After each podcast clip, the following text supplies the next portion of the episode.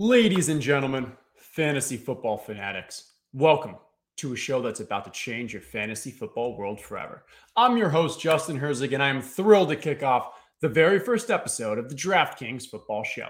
Now, I know what you're thinking another fantasy football podcast, exactly what I always needed. Well, buckle up because this isn't just any podcast. You see, I eat, sleep, and breathe fantasy football. I've got six digit DFS victories under my belt, a belt best ball championship, another 100K best ball score in DK, 50K head to head bets like there's no tomorrow. And you know, if I'm going to put out a podcast, you know that I'm going to bring it. All right. Each week, right here on this podcast, I'll be your virtual tailgate buddy. I'm prepping you for a winning week on DraftKings like no one else can. We're talking jaw dropping stats, contrarian sleepers, those can't miss must plays. Uh, well, you're whether you're a seasoned veteran, you're dipping your toes in the end zone. This podcast is going to be your secret weapon to having a successful NFL season on DraftKings. So let's start off. Hit that like button, hit the subscribe button before you get. Maybe even tell a friend if you're not concerned with them beating you. I'm Justin Herzig, and together we're going to make this a season to remember. So grab your foam finger, don your lucky jersey. Let's kick off the DraftKings Fantasy Football Show. Let's go.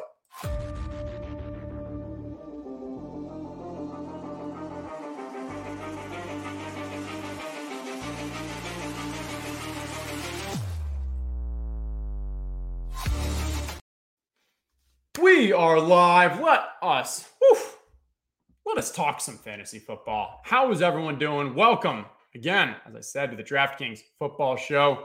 I'm going to be putting this out each week, and uh, I am excited to. Uh, I mean, hey, there's a lot of content out there. There's a lot of information just around football, fantasy football that we need to digest. So, my hopes, my goals with this pod are to provide you each week with just a, you know 30 to 40 minutes with the information that is most relevant, that is most helpful, that is going to get you ready for the weekend. And uh, we're going to have some fun along the way, or we're going to try. So appreciate all of you for tuning in, hitting that subscribe, and uh, continue to check it out each week. So starting off, we're going to do some hot topics today. Three hot topics. We got Jonathan Taylor news. We've got, unfortunately, some wide receiver injuries. And then we've got a little Josh Jacobs tease. Did we get a little information there? I'll dive in. Let's get going. So, first off, Jonathan Taylor. Reports are from Adam Schefter that the Colts have given all pro running back Jonathan Taylor permission to seek a trade per league sources. Other teams are now weighing whether to make an offer to the Colts and what would be fair value. According to the Colts, reportedly they are asking for a first round pick or an equivalent haul. We can also expect that Jonathan Taylor is not going to want to sign unless he gets an increase in his current contract. Got to get paid, get that bag, Maybe if it's more of a competitor, he'd be willing. But uh, this young in his career and seeing what's happening with other running backs around the league, I think his number one priority is locking in a longer term contract and making sure to get paid. Um, so when you combine Jonathan Taylor's wishes to kind of get a large contract, when you combine the Colts asking for a first round pick or an equivalent haul, um, I mean, and then the larger like market around running backs and what we've seen, I'm just not really bullish that there's going to be a trade coming, that a trade's going to come into play. Um, I mean, I think the only way it works is the Colts, they started off with their first round. They're willing to take maybe something like a second. I think Jonathan Taylor has to kind of give a bit of a discount for playing for a competitor. Maybe that's something that's important to him. Um, and maybe we see like a extension for something like three years, maybe a little more money that he's getting this year, a little more upfront, maybe a little more in the guarantee standpoint. Um, there's got to be a lot of concessions for what these parties want to of think to actually get this to the finish line. Who are the teams that could do it? There's a lot of speculation. We know that Miami's been in the market. They had an offer out to Dalvin. We've known that uh, Minnesota's been kicking the tires a little. Then you can get a little sexy speculation around Kansas City, Philly, I don't know. Um, again, I think the most likely scenario is that a trade does not happen. We kind of saw this play out with Baltimore, with what Ravens did with Lamar Jackson. They were like, yeah, sure, go out, see if you can find that guaranteed deal that you want. Go find that illustrative, that unicorn contract. But uh, they kind of had a feel for what the market was. Lamar was not able to find that, and Lamar came back and is now playing. And I think that's most likely what happens here with Jonathan Taylor. But let's consider the possibility. If he was traded, how does that impact his fantasy value? For me, I believe that it doesn't matter where he would get traded to. For any of the teams that would actually entertain this and would give up the capital and would give him the contract, it's an upgrade in my book. Yes, he may overall in touches take a decrease, but high value touches, the receptions, the goal line work, that's where I think would be most valuable. And on any team he'd go to would be an improvement. Because if we look at his current situation in Indianapolis, yes, he's likely to get a ton of volume, but on a very bad team with a quarterback who's actually maybe even a better goal line back than Jonathan Taylor. I mean, hey, Anthony Richardson, 6'4, 243 pounds, 4'4, 40. Like, this is Derrick Henry at quarterback position. So you're actually getting competition on the goal line if you're able to actually get it to the goal line that often because we're not sure how good the Colts are going to be. And also, you look at Anthony Richardson's stats in college, he doesn't throw to his running backs. And that makes sense because when he gets in trouble, he's not going to dump off, he's just going to run. So, right now, this is just not a great situation for Jonathan Taylor. I think if you are have him in your best ball portfolio, if you're having him as a keeper, you're thinking about drafting him, you're hoping that he gets traded somewhere else. And uh, the last piece of it is, is if he stays with the Colts, if he has a minor injury, does he play the whole year? Like we know he wouldn't be happy in that situation playing for the Colts. So like it just doesn't feel like a good scenario. You are hoping that it does work out and does get traded somewhere else, but I'm not optimistic. Okay, moving on. Let's touch on some wide receiver injuries. Again, it is Tuesday, August 22nd right now. We are just getting some news reported uh, rolling out about both Jackson Smith-Njigba and Terry McLaurin. Starting off with JSN. Uh, sounds like a wrist surgery with a chance to be ready for week one. Now, obviously, anything to do with your hands, your wrist is not great for a wide receiver. He can stay in conditioning, so that's a positive. So when he is able to return, we can expect him, you know, uh, when his hands are good. It's not like he's going to come up to speed too slowly because his conditioning should still be there. However, even though I love JSN, even though first round draft pick, even though so, you know, just stand out at Ohio State, it's still a rookie. Still a rookie playing behind Tyler Lockett and DK Metcalf. This is just not a great thing for him. Um, if I'm drafting now, I probably move him down the rankings a little. I definitely take Tyler Lockett ahead of him um, to at least start off right now. And uh, hey, it's still become it still has always been that JSN was a second half play. Whether it's for your redraft, it's for the playoff, whether it's best ball for the playoffs, like it's always about that JSN's role is going to continue to increase. Unfortunately, I think this just kind of pushes that timeline back a little where initially it was, hey, looking good in preseason, come out week one and kind of grind your way up the uh not depth chart. He's already starting through our receiver sets, but target share, usage, you know, getting that first read. That's what we're really hoping for from him. And uh, I think this is just going to put the timetable, uh, the timeline is just going to be a little delayed. Terry McLaurin, preseason game, got what um, is reported as turf toe. So an MRI is being taken to establish how actual severe the injury is. The X-ray was negative, so that's a positive. But turf toe can still be pretty nasty and it can linger. Um, you know, you look on Twitter, you can see some of the reports, like some of the uh, third-party doctors watching the videos and trying to you know, guess what it is. They're not too optimistic, thinking this may linger into the season a bit. Terry apparently saying that, no, McLaurin saying that, hey, he should be hopefully ready by week one. So maybe we split that difference. Um, I'm definitely, a, you know, hey, this is a little boost for Jahan Dotson. Uh, just gives him more opportunity to kind of get that rapport with Sam Howell and maybe be that number one. Um, but in general, I think it's just like I'm dropping Terry a little. He's in a bit of a flat spot where he's being drafted amongst the other wide receivers. Um, and so maybe this is just like, uh, hey, let him drop a few spots, let the market kind of play itself out. Still like him overall. I think there's also positive that we're seeing with Washington the Commanders, and like Sam Howell's actually looking pretty good. Eric Bieniemy, we've been optimistic that he's able to kind of turn that offense, use what he learned and you know to be brought to Kansas City, and turn that into a kind of efficient, high-powered offense. Um, I don't want to go so far as to say like, hey, high-powered, but I'm at least optimistic that this offense will be competent. And uh, combined with Antonio Gibson, Brian Robinson on the ground, and then in the air, you still have. I mean, hey, uh, Jahan Dotson and Terry, I, I, think this offense may not be bad. So I'm bullish overall, but uh, I'm kind of hitting the brakes a little because turf toes, those can be pretty nasty. All right. And the third hot topic Josh Jacobs.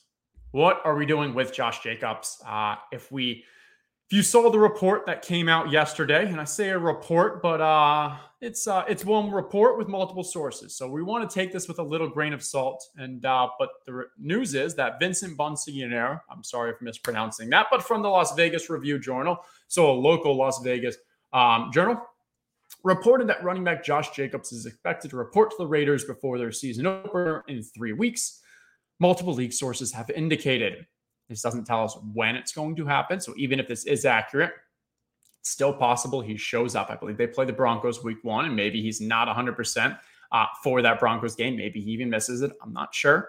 Um, there's also a chance that this is not accurate, and uh, maybe Josh Jacobs doesn't actually show up. But I think this is without a doubt a positive report. It's trending in the right direction. This to me is a bit of a where there's smoke, there's fire. And uh, I wouldn't be shocked if later this week or early next, we do hear that Josh Jacobs is going to be returning. Um, and when I think about where he's being drafted right now, you're seeing his ADP around that kind of 31 area, which is a late third, you know, mid late third round. I think this is an absolute screaming value if we expect him to be ready at the start of the season or even a week or two into it. Um, I personally believe that he should be actually being drafted around that like two, three turn. You know, if you're talking uh, DraftKings scoring, I would have him right above Derrick Henry. That's ADP of around 20. Um, we've seen it last year with high volume, his role in the passing game. Um, and I don't think it's going to change much with Jimmy G at the helm. So I, you'll we'll see when we get into my kind of best ball portfolio what my ownership looks like. But he is a guy that I am very bullish on that I think is going to, um, you know, assuming he comes back, assuming he plays, um, he's a guy that I want to be drafting, and especially the discount right now. If you're able to get someone who should be a mid late second and you're getting him mid late third, uh, that's tremendous value that we should be jumping on.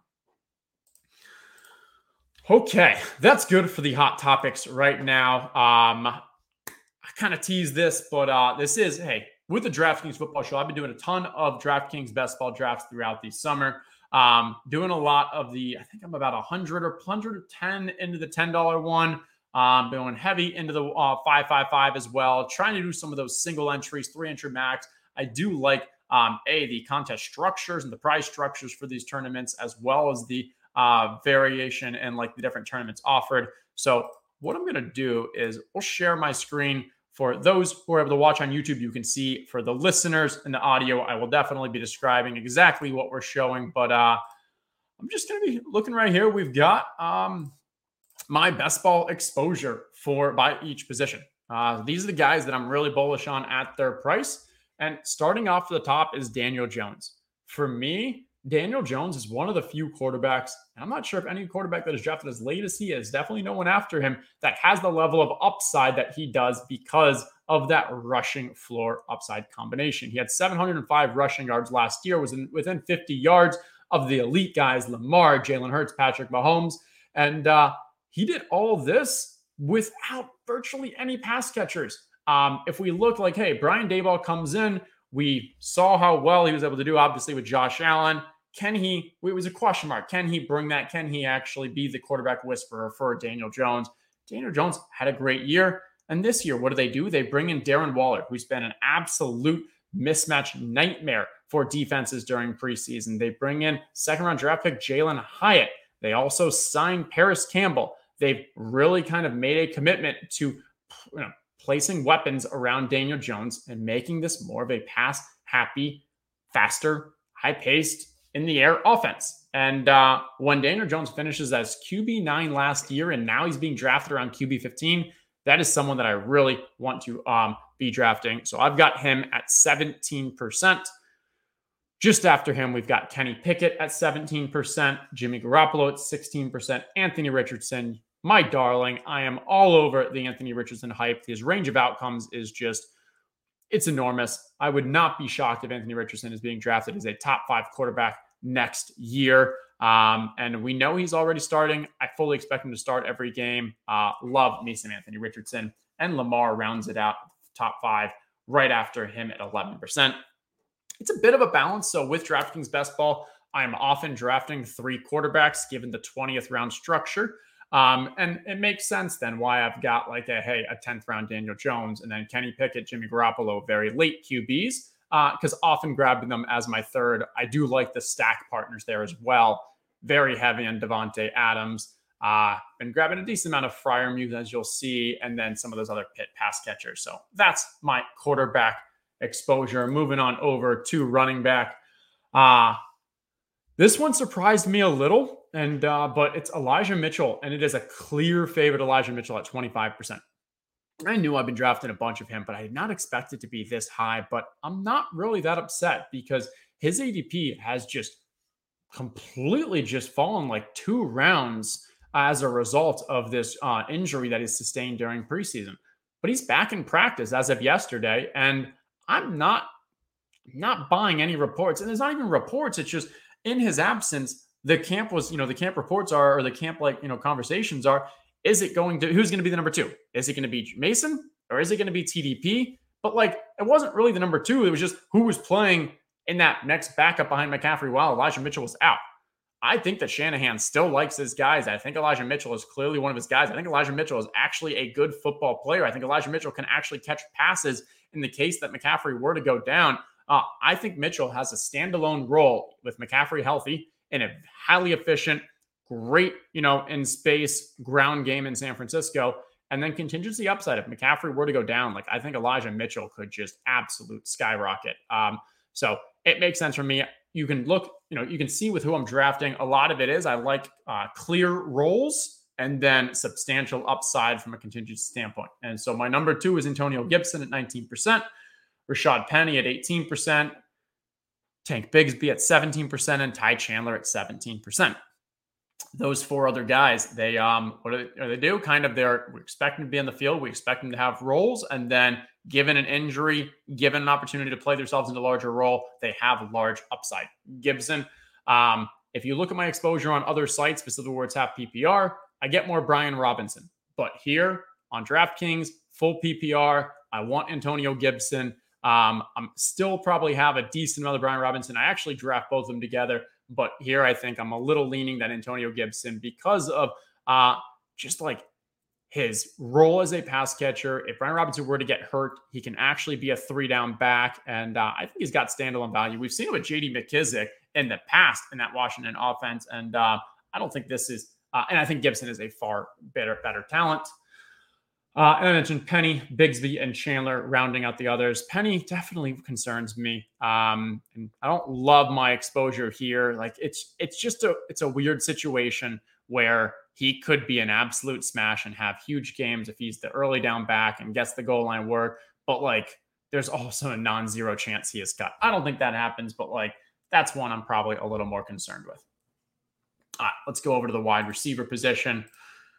Wide receiver, if you are an ETR subscriber, uh, these names will not shock you. And uh, you'll see a lot more of the, uh, a lot of these names being at the more top of the draft because I am very heavy on wide receivers on DraftKings. But starting off, we have Christian Kirk at 21%, followed by Marquise Brown at 20, Chris Godwin at 19, Jaylen Waddle at 19, Davante Adams at 18. Um, when I think through this, like what Christian Kirk, we're talking like late fourth, early fifth. Marquise Brown, we're talking sixth, seventh, right around Chris Godwin as well. And then Waddle and Adams are in that second round. Um, heavily investing a lot of wide receiver draft capital in those first seven, eight rounds. For me, with Christian Kirk, um, and this is kind of just a numbers thing when you look at from a purely uh, volume and projection standpoint, uh, he just is too much of a value. And I think people are just overreacting to the Calvin Ridley. Now, Calvin Ridley has looked amazing in preseason, no question. He's got that pizzazz. He definitely has, um, you know, we see the remnants of what we saw out of him in Atlanta. Um, but I think Christian Kirk, and we saw him have success with Trevor Lawrence last year. He still has that rapport. I don't think he disappears. This for me is probably more of just an overall bet on the Jacksonville offense as well. And I think that, uh, hey, Christian Kirk is probably the best value of that group. I do like Zay Jones. I've got a decent amount of him as well. Calvin Ridley, probably just a little too expensive to me, but uh, I should probably, you know, I, I don't, I'm not upset when I end up with him either. Marquise Brown and Chris Godwin. Honestly, the next four guys, Marquise Brown, Chris Godwin, Jaylen Waddle, Davante Adams, are all leaning into, uh, I'd say, questionable quarterback situations where I feel that the market is overreacting and uh, adding in too much risk. For Marquise Brown, this is heavily a hey, second half play. Even when Kyler was out last year with Colt McCoy, Marquise Brown was still the number one clear receiver.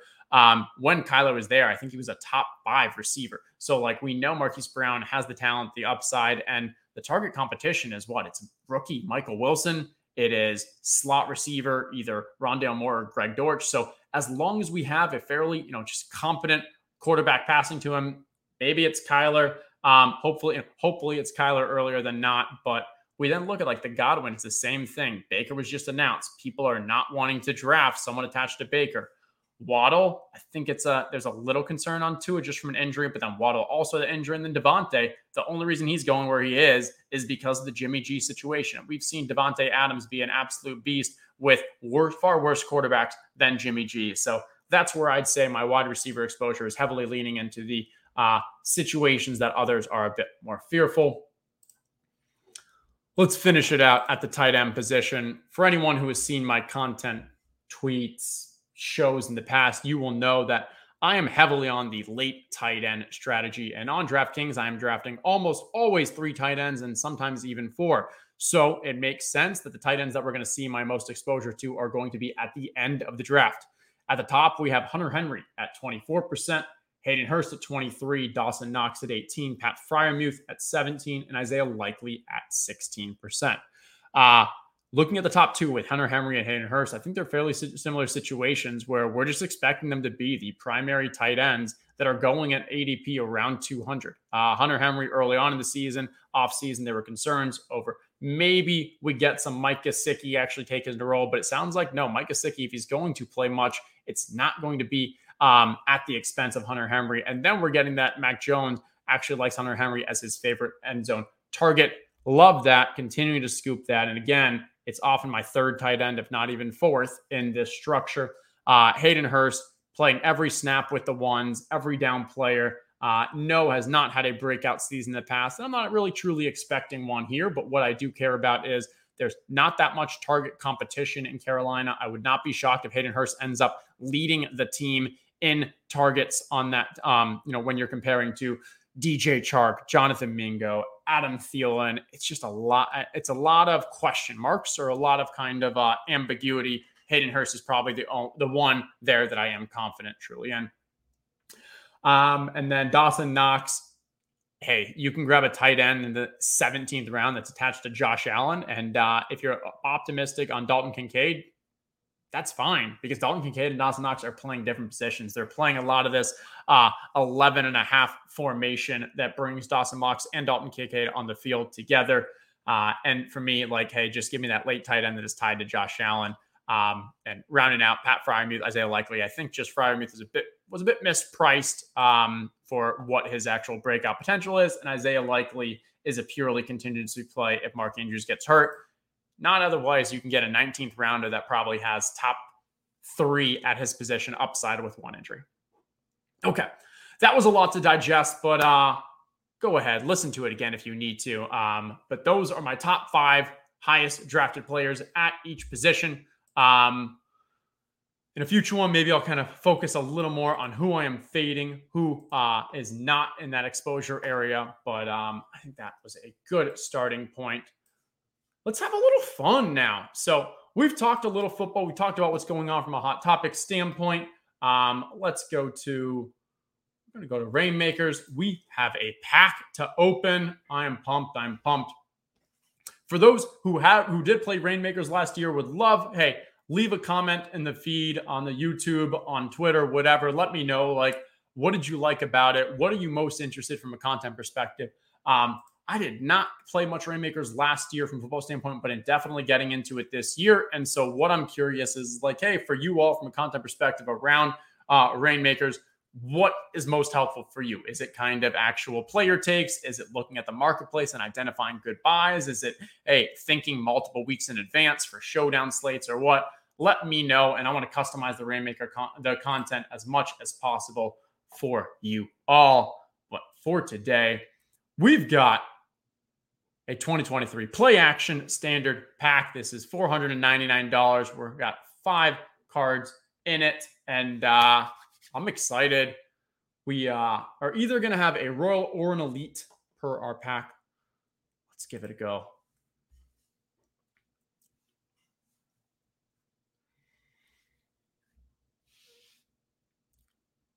Okay. We ended up with the elite. We would have loved the royal, but uh, we will take an elite. We will pull that one last. Let's start off in the bottom right. Opening up a rare. It is Lamar Jackson rare. Let's go. Love getting that in there. I mean, hey, when we're talking a top, I think I got him as a number four QB from me this year. He is going to be a core. Uh, he is going to be a core part of our lineup, but uh, as a rare card. So great start there, number 74.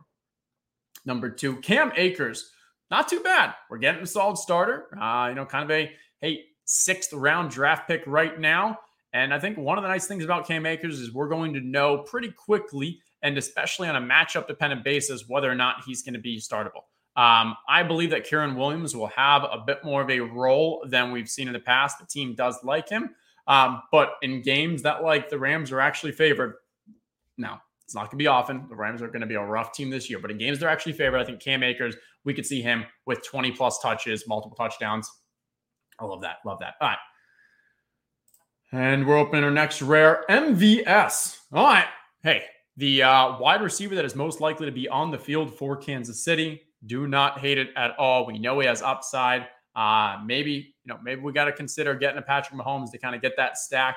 But even though you've got a little more uh, excitement out of guys like Skyy Moore, Kadarius Toney, Rashee Rice, MVS, we know what his role is. He's going to be on the field, and uh, we saw he's got a you know anything attached to, attached to Patrick Mahomes has some upside.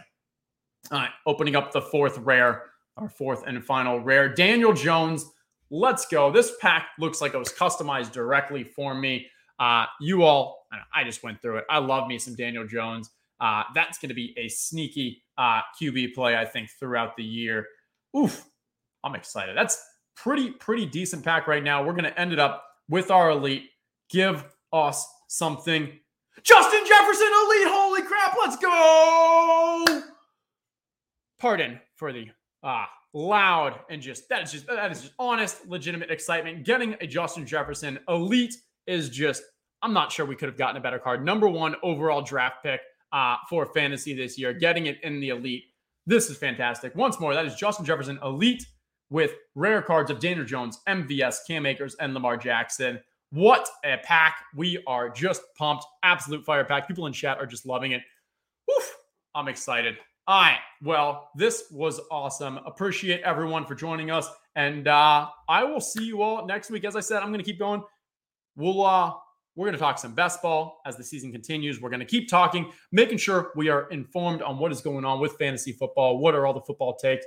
And uh, we're not too far from actually starting to set our DFS lineups. As you probably saw a little teaser, I think I put a little placeholder. Uh, already got my cash game. Don't worry, that is not my legit shell, but already got a placeholder out there. We are coming pretty soon to the start of the season. Appreciate everyone listening. Definitely subscribe. Um, subscribe to the channel. It'll keep coming to you on a weekly basis. And if there is anything that you liked, disliked about this, send me a DM, hit me on Twitter, leave a comment, and uh, I am happy to kind of continue to craft this to what the people want to hear. All right. For everyone at DraftKings, appreciate the partnership. For OTM, thanks for, for the production. And uh, for myself, I will see you all next week. Later.